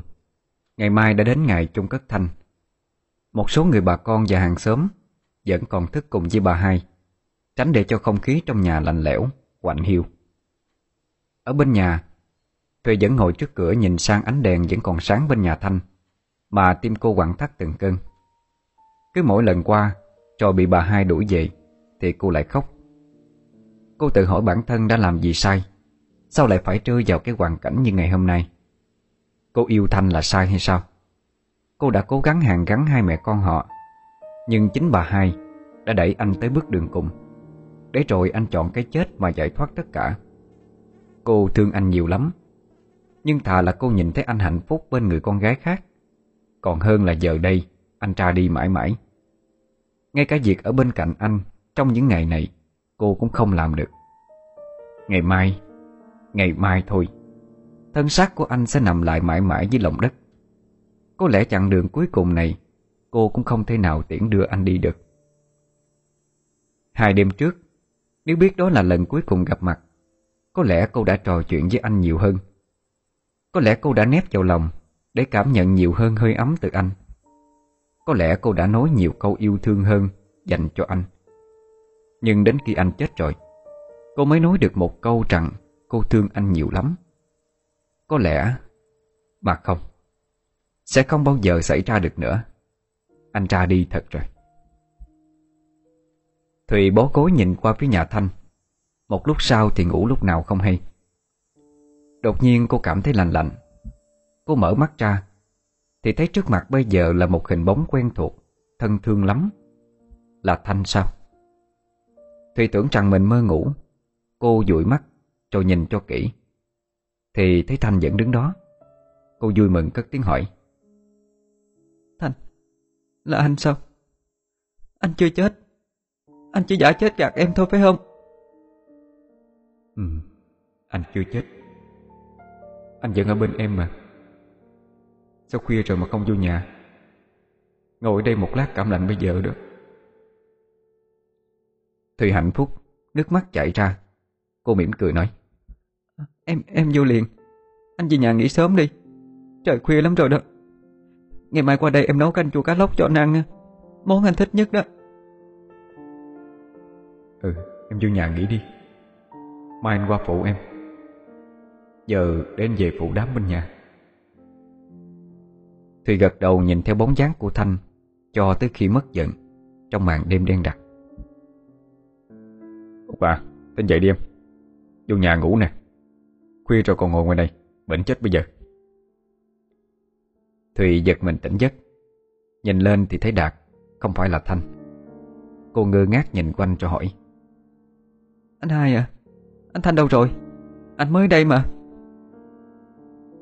Mày nói gì vậy Út? Thanh nào ở đây? Vô nhà ngủ đi. Ngủ gục ở đây rồi sương xuống bệnh bây giờ. À không có gì đâu. Anh vô trước đi em vô liền Thùy như chợt hiểu ra, Thì ra nãy giờ chỉ là giấc mơ thôi. Có lẽ vì thấy cô ngủ gục ngoài này, Cho nên anh mới nhắc chừng cho cô vô nhà ngủ. Cô tin rằng Anh sẽ luôn ở bên cạnh Để lo lắng, Để bảo vệ cho cô. Rồi đám ma của Thanh cũng qua đi. Thùy không dám gặp mặt, Hay qua nhà bà hai, Vì sợ thấy cô bà ta lại lên cơn điên loạn. Từ khi Thanh chết đi chỉ có bà Sáu đến dự đám ma, Và sau đó cũng thường đến nhà chơi với mà hai. Cẩm thì không thấy đến. Có lẽ vì Thanh chết rồi, Nên cô ta cũng không còn lý do gì để đến nữa. Được hơn một tháng kể từ ngày Thanh chết đi, Thụy bắt đầu xuất hiện những triệu chứng lạ. Chiều hôm đó, Cô đang ngồi ngoài bờ ao giặt đồ, Thì đột nhiên thấy chóng mặt, Say sẩm mặt mày. Thùy loạn trọn ôm đầu định bước vô nhà. Thì nghe bên tai vang lên Những giọng cười khanh khách Của mấy người đàn ông. Cô thất thần mắt nhắm mắt mở nhìn ra xung quanh. Thì thấy mờ mờ ảo ảo trước mặt Là những hình bóng đen thui. Quỷ dị, Đưa đôi mắt đỏ trực nhìn chăm chăm vào cô. Cái miệng tăng quát ra mà mỉm cười để khoái chí. Thùy định mở miệng la hét, Nhưng dường như cổ họng của cô khô cứng, Không thể nào cất tiếng được. Cô cảm nhận như có rất nhiều bàn tay lạnh lẽo. Thi nhau vừa kéo Vừa đẩy cô rơi xuống ao. Trong tâm trí cô lúc này Thầm gọi tên Thanh. Anh Thanh à Cứu em Cứu em với anh Thanh ơi. Không biết có phải anh nghe được lời kêu cứu của cô hay không Mà bên tai cô Lại nghe được giọng nói của anh. Mạnh mẽ lên em. Cố gắng lên. Có anh ở đây rồi Nhưng ngay tức khắc Những bàn tay kia đã đẩy được cô rớt xuống ao. Tùy ra sức phải đạp để ngồi lên Nhưng vô ích. Những bàn tay kia lớp thì kéo chân Lớp thì nhấn đầu cô xuống. Vừa làm chúng vừa cười lên những tràng ma mị. Xen lẫn giữa những tiếng cười đó Là giọng nói rất gấp gáp của Thanh Cố lên em Cố gắng lên Đừng bỏ cô. Thùy cảm nhận được như có một đôi bàn tay Đang cố gắng nâng cô lên khỏi mặt nước Có lẽ đó chính là Thanh. Cô cứ thế mà ngồi lên Rồi hợp xuống không biết bao nhiêu lần. Một giọng nói ma mị Lạnh lẽo cất lên. Cái thằng tranh này tránh ra. Có tin tao đánh mày hồn siêu phách tán hay không? Không được làm hại cô ấy. Các người buông cô ấy ra. Rồi liên tiếp sau đó là những tiếng nói Tiếng chửi Tiếng cười Tạo nên một âm thanh hỗn tạp Khiến cho đầu óc của Thụy mụ mị đi Lát sau thì đầu óc cô quay cuộn Cơ thể bắt đầu yếu dần tay chân cô bắt đầu đã buông xuôi. Út à, em làm sao vậy? Tiếng hét của Đạt cất lên Kèm theo đó là tiếng ụm anh nhảy xuống nước. Thùy cảm nhận như những đôi bàn tay kia dần dần buông ra Cơ thể cô nhẹ nhàng Được nâng lên khỏi mặt nước. Đạt kéo được cô Đưa cô vào bờ. Đạt lay lay người cô thì cô bất giác ho lên sặc sụa, ọc hết những ngụm nước trong bụng ra. Không khí dần có lại, Cô thoát khỏi lưỡi hái tử thần trong gan tất Nếu Đạt chậm một chút nữa thôi, Có lẽ cô đã bỏ mạng Dưới cái ao lạnh lẽo kia rồi. Đạt dìu cô vô trong nhà, Lát sau hơi khỏe lại, Cô mới tự mình đi thay đồ ra được. Anh hỏi, Tự nhiên sao mày ờ, té xuống dưới đó vậy? Cái ao tuy là sâu, Nhưng mà mày cũng biết lội mà. Bây giờ bé hay sao? Thùy vẫn còn khá sợ hãi. Cô trung trung kể lại hết mọi chuyện cho Đạt nghe. Anh trầm ngâm nói, Hồi nãy đi thăm mấy tay lưới ngoài ruộng á, Thì nghe trong bụng bất an lắm. Rồi cái tự nhiên bên tai nghe tiếng nói, Hình như là tiếng thằng Thanh. Nó kêu anh về nhà gấp, Nói là mày có chuyện rồi. Lúc đầu anh nghĩ anh nghe lầm thôi, Nhưng mà cái tiếng kêu của nó ngày một rõ. Nó cứ hối thúc anh đi liền. Kéo là không kịp. Lúc đó anh mới giái nhỏ trong miệng Là nếu quả thật là thằng Thanh, Thì nó làm một cái dấu hiệu gì đó cho anh biết đi. Tự nhiên ngang lúc đó không có gió, Mà một cây trạm trên bờ nó trung lên dữ lắm. Lạ một chỗ là mấy cái cây khác nó đứng im ra à. Chỉ có cái cây đó rung, Giống như ai đứng ở trên mà lắc vậy. Anh tin là Nó linh thiên thiệt Rồi anh cắm đầu chạy về. Bên tai vẫn nghe nó nói là chạy ra ngoài ao. Tới nơi thì thấy mày giải dụa Phải trễ chút xíu nữa là tiêu rồi. Hơn là lần này nó cứu mày kịp được Em cũng nghĩ là anh cứu em. Mà không biết tự nhiên ở đâu ra mấy con quỷ đó nữa. Mình ở đây đó giờ Có thấy gì đâu. Tao cũng không rõ nè. Thôi để mày mốt gì đi. Rảnh anh đi kiếm thầy về coi thử coi sao Mày cũng đừng ra đó giặt đồ nè Có cái gì ờ, nào có anh Thì hai, hai anh em mình ra đó giặt Dù sao hai người cũng đỡ hơn mình ơn mày. Đêm nay Tuy trằn trọc mãi không sao ngủ được Cô vừa thấy lạ Vừa nhớ đến Thanh. Đất nhà cô đã có từ thời ông nội để lại. Từ xưa tới nay Không nghe người lớn nói gì Về những việc ma quái xảy ra ở đây cả. Chẳng lẽ nào có ai đó muốn hại cô hay sao? Nhưng Thùy nhanh chóng gạt đi ý nghĩ đó ra khỏi đầu. Cô nào có làm gì, Có xích mích với ai đâu, Mà người ta lại hại cô làm chi chứ? Nghĩ như vậy, Chỉ mang thêm tội mà thôi. Bất chợt cô nhớ tới Thanh. Anh đã biết trước việc cô bị lũ quỷ kia hại, Nên mới kêu Đạt về gấp, Mà còn cố gắng giữ cô lại, Không cho lũ quỷ kia dìm cô xuống nước. Đúng như lời anh nói, Anh sẽ luôn đi theo để bảo vệ cho cô. Thùy lại khóc. Không biết đây là lần thứ bao nhiêu Cô khóc vì anh rồi. Đang miên man suy nghĩ, Thì chợt có một bóng đen lướt ngang qua cửa sổ, Làm Thùy giật hết cả mình. Chưa kịp hoàng hồn, Thì bóng đen ấy lại lướt ngang một lần nữa. Lần này thì không còn là nhầm nữa. Rõ ràng cái bóng đen vừa mới lướt qua.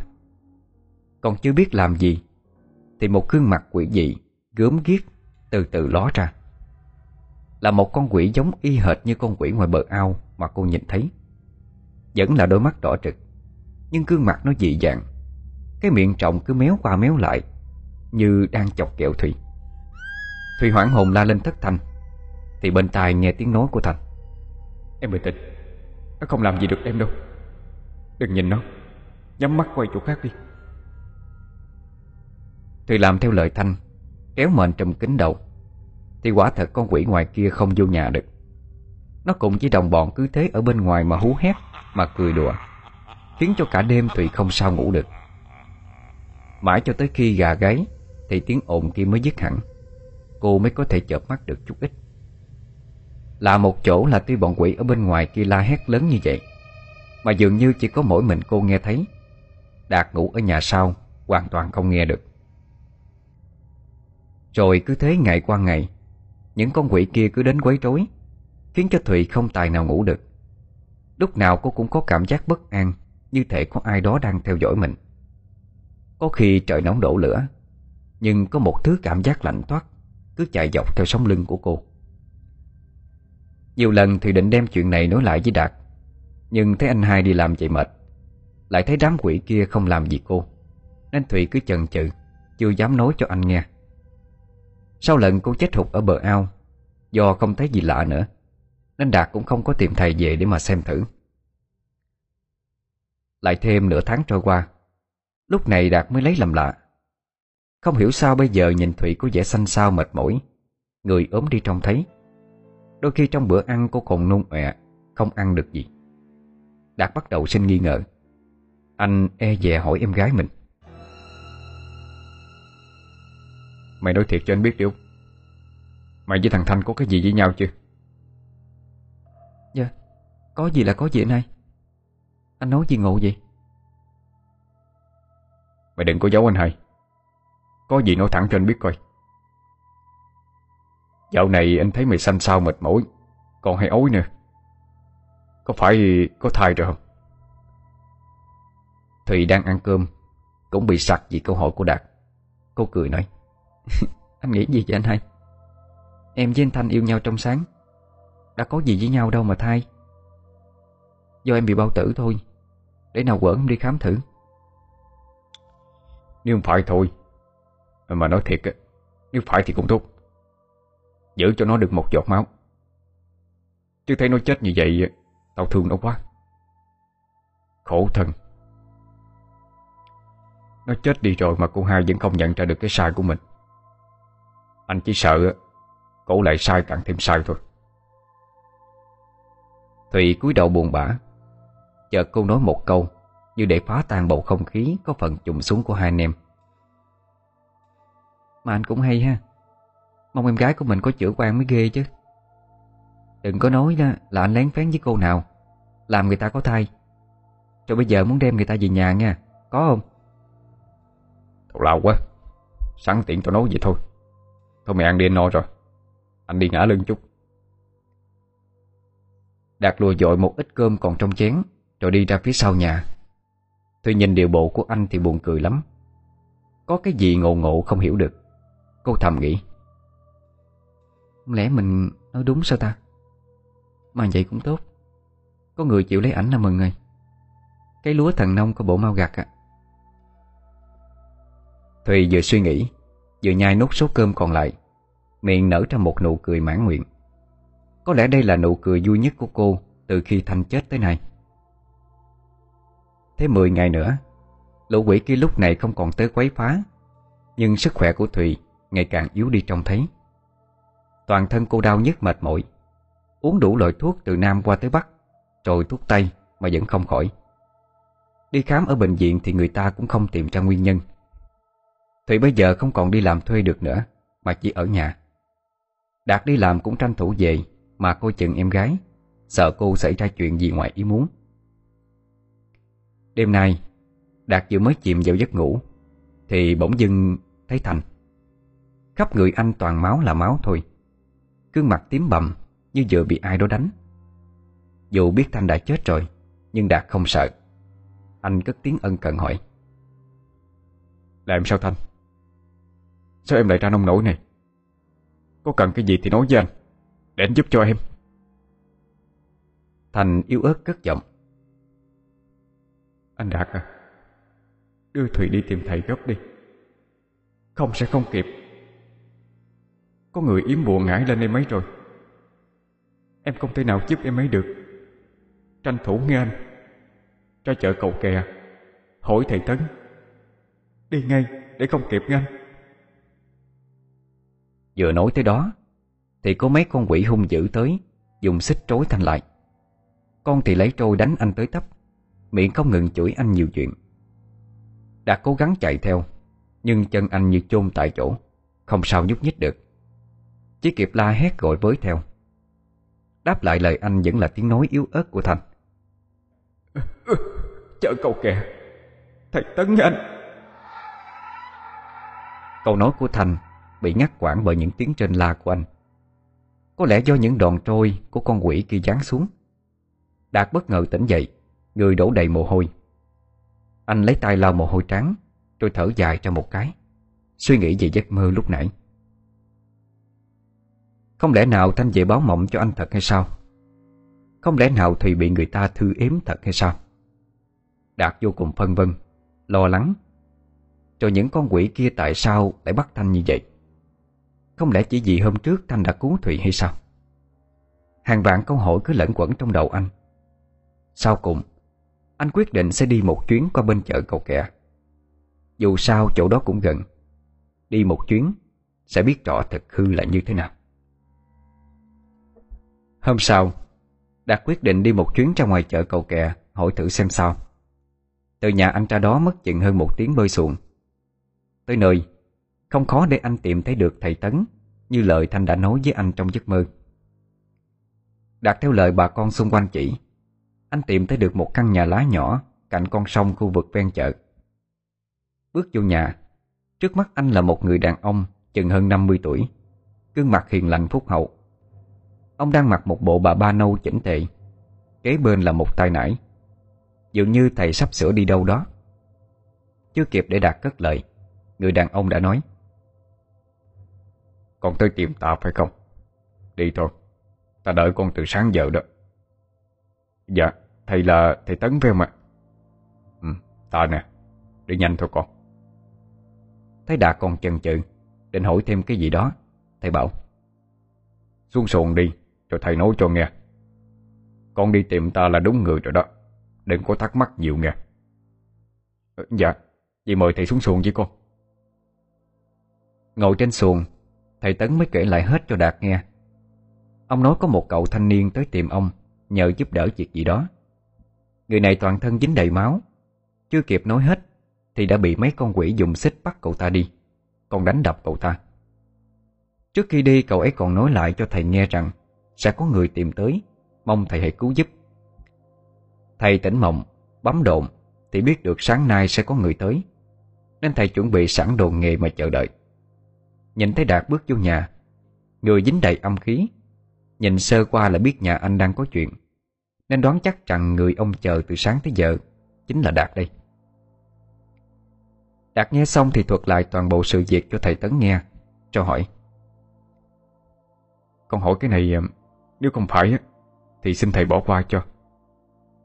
Tại sao thầy không đánh mấy con quỷ kia Mà cứu giùm thằng em của con? Tội nó lắm thầy ơi. Con có thấy người thầy nào Mà trừ quỷ trong giấc mơ hay chưa? Đạt như hiểu ra vấn đề. Đành gãi đầu cười trừ Rồi nhanh chóng bơi xuồng Đưa thầy về nhà. Tới nơi Nhìn thấy Thụy lúc này đã xanh xao Đôi môi tím tái. Cả người như không còn chút sức sống nào hết. Thầy Tấn hỏi thăm. Có phải bây giờ toàn thân con đau nhất?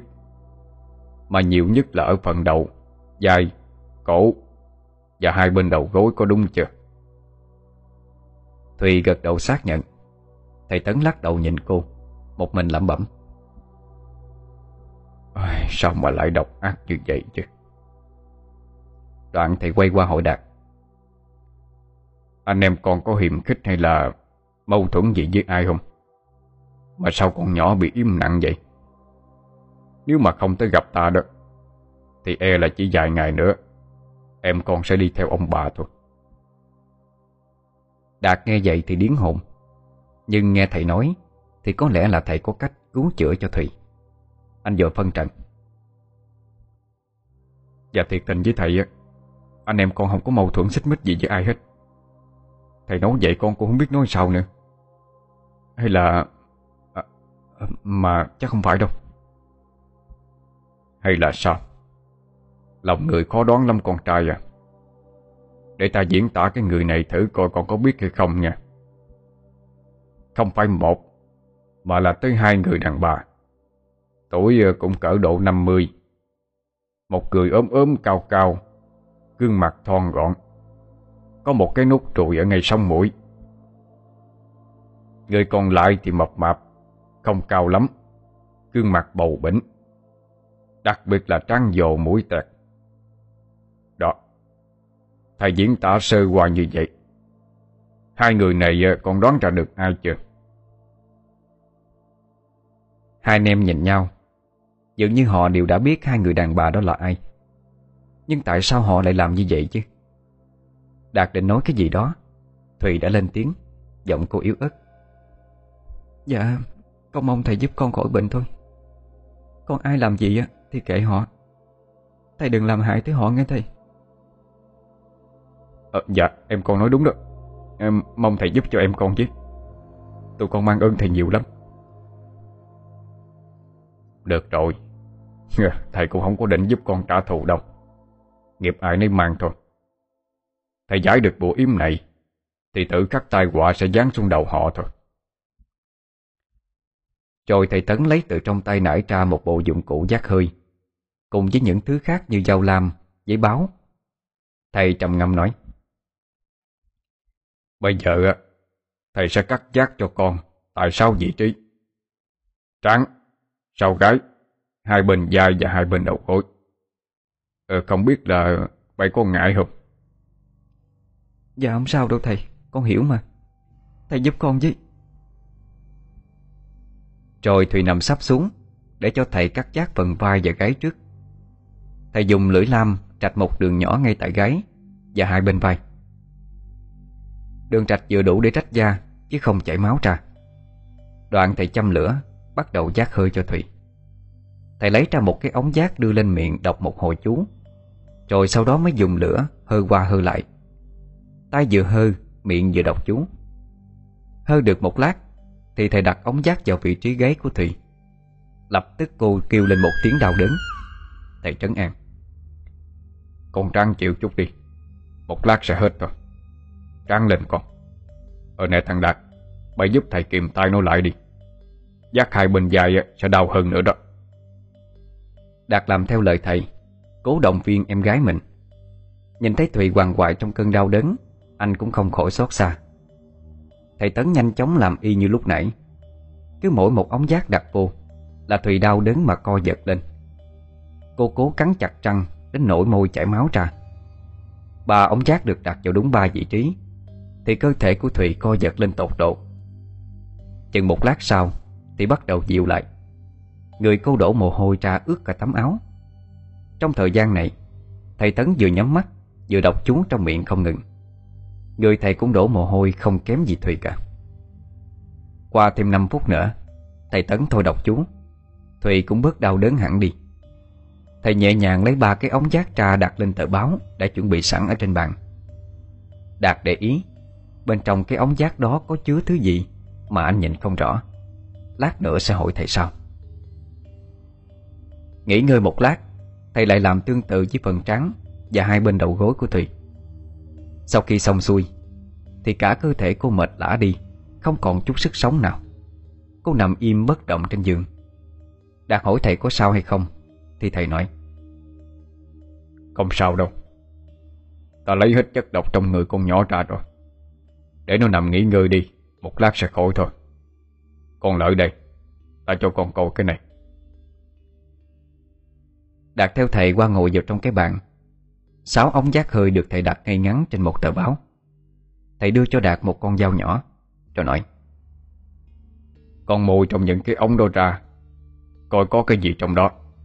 Nên chuẩn bị tâm lý Đừng có quản nghe chưa.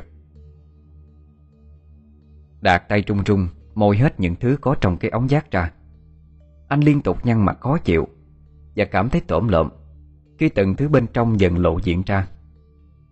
Trong những ống giác bây giờ toàn là máu đen đặc sạch Trộn lẫn với tóc người. Máu bốc lên một cái mùi tanh vô cùng khó ngửi. Bên trong đống tóc đó Lại có những cây kim mai đồ loại nhỏ, Một ít đinh Và còn có cả lưỡi lam. Tất cả đều gần như đã trị xét hết rồi. Trong cả sáu ống giác đều như thế. Đạt lắp bắp hỏi. Những cái thứ này Thực sự lấy ra từ người em con sao thầy? Làm sao mà nó tồn tại trong đó được? Sao mà người ta ác với em cỡ này vậy nè? Út ơi là Út. Thầy không biết đôi bên có hiểm khích gì hay không. Nhưng mà đây là một loại ngại độc. Người yếm đã dùng tính mạng của mình đặt vào đó. Trao đổi một mất một còn với người bị hại. Một là con bé chết Hai là người kia chết. Ta cứu con nhỏ đó Cũng coi như là gián tiếp giết người ta rồi. Chừng ba ngày nữa thôi Khi số kim số đinh đó trị xét hết Thì con nhỏ sẽ chết rồi Đạt nghe vậy thì thất kinh. Vậy có cách nào cứu giãn tình hình này không thầy? Ờ, tại sao lại ờ, Cái lúc nãy thầy nói Có tới hai người đàn bà lần. Cả hai người thì con biết hết. Nhưng mà người kia tại sao lại dùng cả tính mạng Để mà hại em con như vậy? À không, Người kia chỉ tiếp tay cho người còn lại thôi. Nhưng chính sự tiếp tay đó Cũng sẽ ảnh hưởng không nhẹ tới bà ta. Nhẹ thì điên điên khùng khùng, Nặng hơn thì nằm một chỗ, Cũng không khác gì cái chết đâu. Ngay cả cái tên thầy độc ác kia Cũng sẽ nhận hậu quả tương tự. Ta thật không có cách gì à, cứu bà người bọn họ cả. Vậy còn thằng Thanh thì sao thầy? Nó bị con quỷ kia bắt đi. Có có khi nào Con an tâm đi? Đám quỷ đó đã dìm con bé ngoài bờ ao luôn đó. Sau đó thì chính chúng nó hàng đêm hù dọa, Khiến cho con nhỏ ăn ngủ không được, Mà sanh sao đi. Đó chính là điều kiện cần để mà ngã nhập vô người. Cậu thanh niên kia vì cứu con bé Mà bị bọn quỷ bắt đi. Hành hạ như vậy thôi. Ngãi đã được thầy giải trừ rồi. Bọn nó tự động thả cậu ấy ra Để mà tìm về quật lại cái tên thầy kia. Âu cũng là ác trả ác báo. Thầy có muốn can thiệp cũng không được. Đạt nghe vậy Thì thở phào nhẹ nhõm, Nhưng lại thương cho Thanh. Anh cứu Thụy. Đồng nghĩa với việc anh gián tiếp giết chết má anh rồi. Đạt kể hết đầu đuôi mọi chuyện cho thầy nghe. Đoạn cầu xin ông. Thầy ơi Con cầu xin thầy hãy cứu cô hai chứ Cô ấy là mẹ của thằng Thanh á. Vì cứu con út nhà con mà nó vô tình hại chết má nó rồi. Con không muốn nó trở thành một đứa bất hiếu. Thầy ơi thầy có Thầy Tấn nhìn Đạt bằng một đôi mắt buồn trầu Pha lẫn chút trầm tư. Đoạn lắc đầu thở dài nói Ta có muốn cũng không thể. Con đừng làm khó ta. Tất cả đều là do nhân quả mà tra thôi con à. Người đàn bà đó đã dám đánh đổi, Thì cũng phải tự gánh lấy hậu quả mình gây ra thôi. Đã biết trước hậu quả mà vẫn cố tình làm, Đó là chấp mê bất ngộ. Đạt cũng đành thở dài bất lực trước câu nói của thầy. Thầy đưa cho Đạt một lá bùa. Dặn là để cho thụy phòng thân, Vì cơ thể của cô còn yếu, Phải tịnh dưỡng thêm một thời gian mới khỏe hẳn được. Lúc này thì cũng đã hơi khỏe lại. Thầy hỏi cô có nhớ rằng Có ai đã từng lấy những thứ liên quan tới cô, Như móng tay hay tóc hay không? Vì để yểm được loại ngải này, Cần có những thứ đó, Cộng với ngày tháng năm sinh thì mới được. Thùy sực nhớ ra rồi kể lại. À dạ Hồi lúc anh Thanh chết được hơn nửa tháng á. Con có đi ra ngoài đường, Gặp cô hai với cô Sáu. Gặp con cái cô hai nhào tới nắm tóc, Đánh con, Làm con không kịp trở tay. Rồi lúc sau cô Sáu can ra thì mới thôi. Con nghĩ chắc là nhân lúc đó Mà lấy được tóc của con rồi. Thầy Tấn gật đầu, tôi về đã hiểu. Đoàn thầy dặn cô nghỉ ngơi, Rồi nói Đạt lấy xuồng đưa thầy trở về. Đạt lại lấy xuồng ba lá, Đưa thầy về nhà. Thầy giúp đỡ không nhận công, Không nhận một đồng nào cả. Ngay cả một bữa cơm thầy cũng từ chối. Chiếc xuồng đang êm ả trôi trên dòng sông. Thì hai người thấy ở phía trước, Có mấy chiếc xuồng khác đang lây quay làm cái gì đó. Có cả người lặn hụp ở dưới sông. Tới nơi mới biết được, Vừa có một vụ chìm xuồng. Ở trên xuồng là hai người đàn bà, Có lẽ đang đi chợ. Một người đã được dớt lên đã ngất xỉu Nhưng vẫn còn hơi thở. Một người thì vẫn chưa tìm thấy xác. Đạt nhìn thấy người đàn bà kia Thì bất ngờ nói với thầy Tấn. Thầy à Đây là một trong hai người đàn bà thầy miêu tả đó. Con người chưa tìm được xác là Đúng rồi Chính là người đó đó. Vậy bây giờ Thầy Tấn như hiểu được ý cô Đạt Chội móc ra một lá bùa Niệm nhanh một hội chú. Rồi quăng xuống khu vực, Người ta đang mò tìm. Quả thật lúc sau thì người ta mò lên được. Chính xác là bà hai. Người dân xung quanh kể lại, Bà Sáu và bà hai cùng bơi xuồng đi đâu đó. Tới đoạn này thì bất ngờ lật xuồng. Mai sau có một người nhìn thấy, Hô hoáng lên cho bà con xuống giúp đỡ. Thì chỉ kéo được bà Sáu. Còn bà hai thì không thấy đâu. Dù chỉ mới lật xuồng đây mà thôi. Đạt đưa thầy Tấn trở về nhà, Nói lời cảm ơn, Rồi nhanh chóng quay về, Để mà phụ một tay lo tang sự cho bà hai. Dù bà ta không ưa gì anh em anh, Dù bà ta là người đã hại Thủy Nhưng nghĩa tử là nghĩa tận, Anh cũng phải phụ một tay Để lo đám ma cho bà. Hơn nữa, Cũng vì cái mối tình nghĩa với Thanh, Anh không giúp bà là không được. Bà Sáu tuy được người ta cứu lên, Nhưng sau khi tỉnh lại, Thì tâm thần cũng không còn được bình thường, Cứ ngơ ngơ ngẩn ngẩn suốt ngày mà thôi. Ở một nơi nào đó, Có một người thầy chuyên làm chuyện ác. Hôm đó, Ông ta đang ngồi luyện bùa, Thì đột nhiên máu họng trào ra không ngừng. Ông ta ôm ngực thở hổn hển Trung trung móc ra một lá bùa nhét vô miệng. Người ta không biết chuyện gì, Chỉ thấy thân thể của ông dính đầy máu. Mà chạy ra ngoài đường, Rồi điên cuồng la hét. Từ đó về sau, Ông ta điên điên dại dại, lang thang khắp nơi mà xin ăn. Không ai cho thì tự lục trong đống rác, Hoặc đào các loại củ chạy Mà ăn lấy ăn để. Vào cái ngày mà bà hai chết, Đêm đó Thùy đã mơ thấy bà Và thấy cả Thanh đến gặp cô. Thanh kể rằng, Anh biết là má anh hại cô. Anh đã hiện về báo mộng Ngăn cản bà nhưng bất thành. Nhưng anh không thể nào làm ngơ trước hành động của bà được. Anh đành ra sức giúp đỡ Thụy vượt qua. Coi như phần nào giải trừ ác nghiệp mà bà hai đã tạo ra. Phút cuối cùng, Cả Thanh và bà hai đã nói lời xin lỗi với Thụy, Rồi từ từ tan biến mất đi. Cô cũng chỉ biết cúi đầu mỉm cười, Đưa tiễn họ một lần sau cuối mà thôi.